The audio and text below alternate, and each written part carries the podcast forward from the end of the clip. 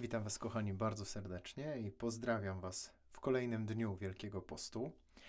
To już e, trzecia niedziela Wielkiego Postu. Trzecia niedziela tego świętego czasu nawrócenia. Mam nadzieję, że to rzeczywiście jest dla nas wszystkich czas powrotu do Boga, powrotu do relacji z Nim, powrotu do patrzenia na Niego, słuchania Go, czasu odnowy, wewnętrznej odnowy. Mam nadzieję, że u Was wszystko w porządku, że te postanowienia, które gdzieś robimy, e, przybliżają nas do Jezusa. Byłoby niedobrze, gdyby przybliżały nas do poczucia własnej doskonałości, do poczucia e, perfekcyjnej postawy chrześcijańskiej itd., tak itd. Tak mogłoby to bardzo szybko napompować naszą pychę i, i tak naprawdę mogłoby e, sprzeniewierzyć się zupełnie przeciwko nam.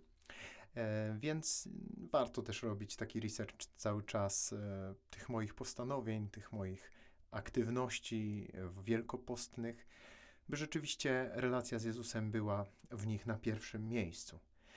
E, dzisiaj mm, Kościół karmi nas pięknym słowem z Ewangelii według świętego Jana. Posłuchajcie. Jezus przybył do miasta samarytańskiego zwanego Sychar w pobliżu pola, które dał Jakub synowi swemu Józefowi. Było tam źródło Jakuba. Jezus, zmęczony drogą, siedział sobie przy źródle. Było to około szóstej godziny. Wówczas nadeszła kobieta z Samarii, aby zaczerpnąć wody. Jezus rzekł do niej: Daj mi pić. Jego uczniowie bowiem udali się przedtem do miasta, by zakupić żywności. Na to rzekła do niego Samarytanka: Jakżeż ty, będąc Żydem, prosisz mnie, Samarytankę, bym ci dała się napić? Żydzi bowiem i Samarytanie unikają się nawzajem. Jezus odpowiedział jej na to: O gdybyś znała dar Boży i wiedziała, kim jest ten, kto ci mówi: Daj mi się napić, to prosiłabyś go, a dałby ci wody żywej. Powiedziała do niego kobieta: Panie, nie masz czerpaka, studnia jest głęboka, skąd więc weźmiesz wody żywej? Czy ty jesteś większy od ojca naszego Jakuba, który dał nam tę studnię i on sam z niej pił, jego synowie i jego bydło? W odpowiedzi na to rzekł do niej Jezus: Każdy, kto pije tę wodę, znów będzie pragnął. Kto zaś będzie pił wodę, którą ja mu dam, nie będzie pragnął na wieki, lecz woda, którą ja mu dam, stanie się w nim źródłem tryskającym ku życiu wiecznemu. Rzekła do niego kobieta: Panie, daj mi tej wody, abym już nie pragnęła i nie przychodziła tu czerpać. Widzę, że jesteś prorokiem. Ojcowie nasi oddawali cześć Bogu na tej górze, a wy mówicie, że w Jerozolimie jest miejsce, gdzie należy czcić Boga. Odpowiedział jej Jezus: Wierz mi, kobieto, że nadchodzi godzina, kiedy ani na tej górze, ani w Jerozolimie nie będziecie czcili Ojca. Wy czcicie to, czego nie znacie. My czcimy to, co znamy, ponieważ zbawienie bierze początek od Żydów. Nadchodzi jednak godzina, nawet już jest, kiedy to prawdziwi czciciele będą oddawać cześć Ojcu w duchu i prawdzie. A takich to czcicieli szuka Ojciec. Bóg jest duchem. Trzeba więc, by czciciele Jego oddawali Mu cześć w duchu i prawdzie rzekła do niego kobieta. Wiem, że przyjdzie Mesjasz zwany Chrystusem, a kiedy On przyjdzie, objawi nam wszystko. Powiedział do niej Jezus: Jestem nim ja, który z tobą mówię. Wielu Samarytan z owego miasta zaczęło w niego wierzyć dzięki słowu kobiety.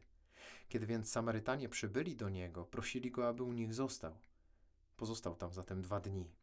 I o wiele więcej ich uwierzyło dzięki jego słowu, a do tej kobiety mówili: Wierzymy już nie dzięki twemu opowiadaniu, Usłyszeliśmy bowiem na własne uszy i wiemy, że On prawdziwie jest Zbawicielem świata. Kochani, to jest niesamowite słowo i bardzo ciekawe jest to, co Chrystus dzisiaj mówi do tej Samarytanki, bo to, to w bardzo wielu kontekstach możemy to słowo odczytywać. Tutaj bardzo wiele wątków pojawia się. Tak naprawdę, zresztą tak jak w każdym fragmencie Słowa Bożego, tak i tutaj każdy może odnaleźć coś dla siebie, każdy może odnaleźć swoje życie, każdy może odnaleźć swoją część rzeczywistości, w której aktualnie się znajduje. Mamy bardzo gorącą część dnia, mamy samo południe. Nie chodzi się wtedy do studni. Tam jest pusto. Tam się nikt normalnie nie pojawia, bo jest za gorąco. Ludzie w cieniu odpoczywają, tak by po prostu się nie męczyć. Ta kobieta przychodzi tam właśnie wtedy. Dzisiejszy fragment jest nieco krótszy. Gdybyśmy przeczytali e, szerszy kontekst, zobaczylibyśmy, że ona przychodzi tam, kiedy nikogo nie ma, aby ludzie nie wytykali jej palcami, bo ona się wstydzi, bo jest już z którymś z kolei mężczyzną, który nie jest jej mężem. E, to jest bardzo konkretna sytuacja jej życia.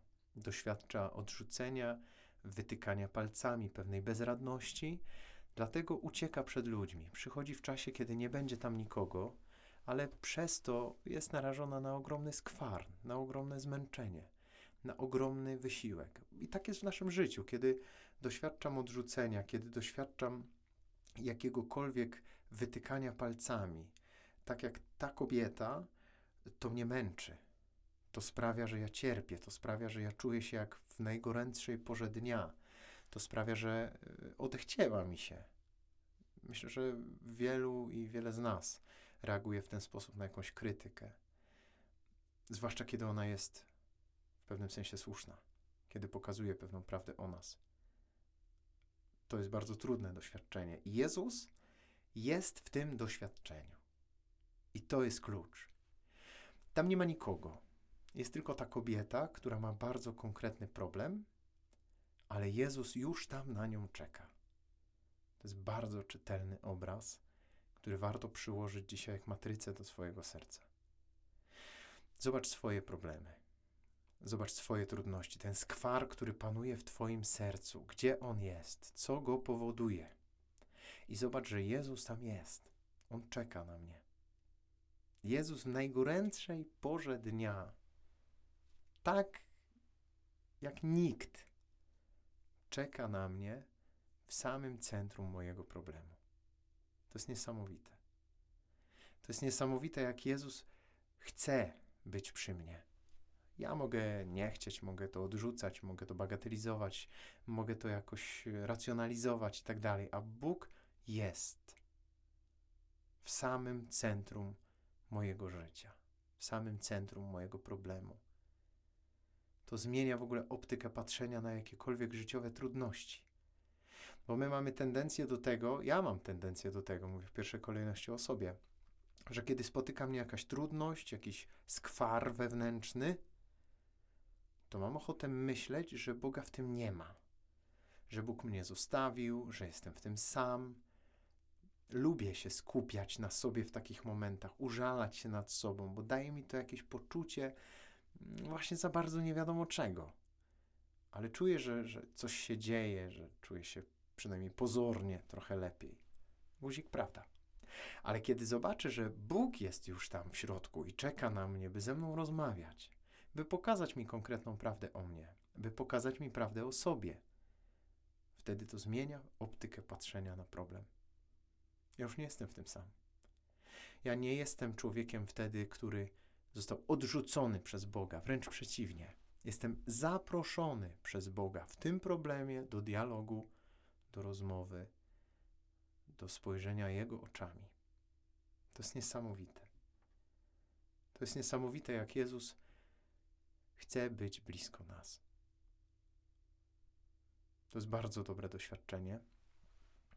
I warto ten e, fragment wziąć dzisiaj na warsztat, nie tylko teraz w trakcie podcastu, ale usiąść z nim jeszcze, może wieczorem, może w ciągu dnia. Zamknąć oczy i zobaczyć Jezusa siedzącego przy moim problemie, przy moim nałogu, przy moim grzechu, przy mojej wadzie, przy tym, przy czym nikt nie chce usiąść. Jezus jest i czeka. I zachwycające jest to, ile w Jezusie jest cierpliwości w relacji z tą kobietą. To jest Samarytanka. Żyd jednego zdania by z nią nie zamienił, bo nie warto. A Jezus wkłada całą masę cierpliwości, miłości, życzliwości, dobroci, nie przekreśla jej. I zdobywa tą kobietę dla siebie. Zdobywa ją dla Królestwa Bożego. I ona, zaakceptowana, pokochana, zaczyna głosić Ewangelię w swoim środowisku. To jest niesamowity obraz Bożej logiki, tam, gdzie ja już dawno postawiłbym na kimś krzyżyk, bo nie warto, Bóg dopiero zaczyna przygodę. Z jednej strony warto, żebym ja patrzył na innych w ten sposób, ale też może dzisiaj bardziej potrzebny mi jest obraz mojego życia, którego Jezus nie przekreśla, ale widzi w nim ogromną szansę. Ogromną szansę. Tam, gdzie zostanę dotknięty miłosierdziem, łaską, tam zaczyna kiełkować ziarno Bożego Słowa, ziarno Królestwa, które ma przynieść konkretny plon, konkretny owoc, stokrotny, sześćdziesięciokrotny. To już Bóg sam wie.